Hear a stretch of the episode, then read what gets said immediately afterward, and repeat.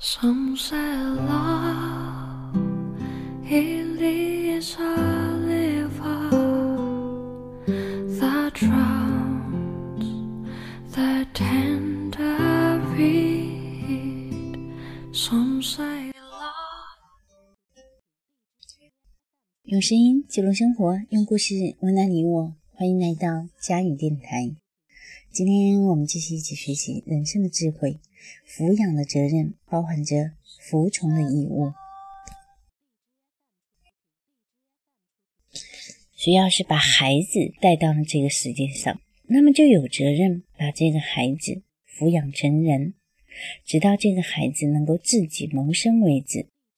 假如孩子是瞎眼、残废、弱智或者侏儒等等，那么父母的义务就永远不会停止。因为仅仅不给予这些子女帮助，以及不履行责任，那就会损害甚至毁灭这些子女。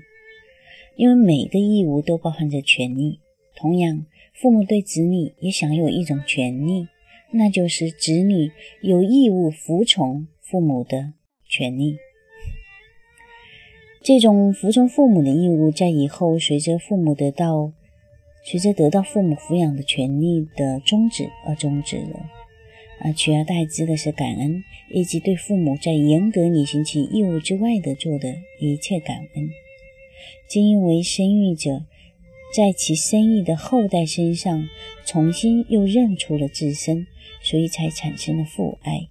由于父爱的缘故，父爱就是甘愿为了孩子，而不是为了自己去做事、去受苦、去冒险。并把这些视为还债或者抵罪。啊，今天的文章也不完了。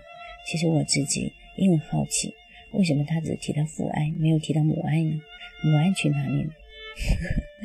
好了，我们都知道这个大师哈对女人比较有偏见，好吧？那就这样吧。嗯，那我们今天的节目结束了。嗯，今天晚上继续送大家一首歌曲。嗯，咖喱咖喱啊，这首歌是我在《欢乐颂》里面听到的插曲哈，是那个嗯，安迪跟那个小包总在那个国外旅行哈，在泰国旅行的时候啊，放的那个插曲，特别好听，特别的有气氛，来送给大家。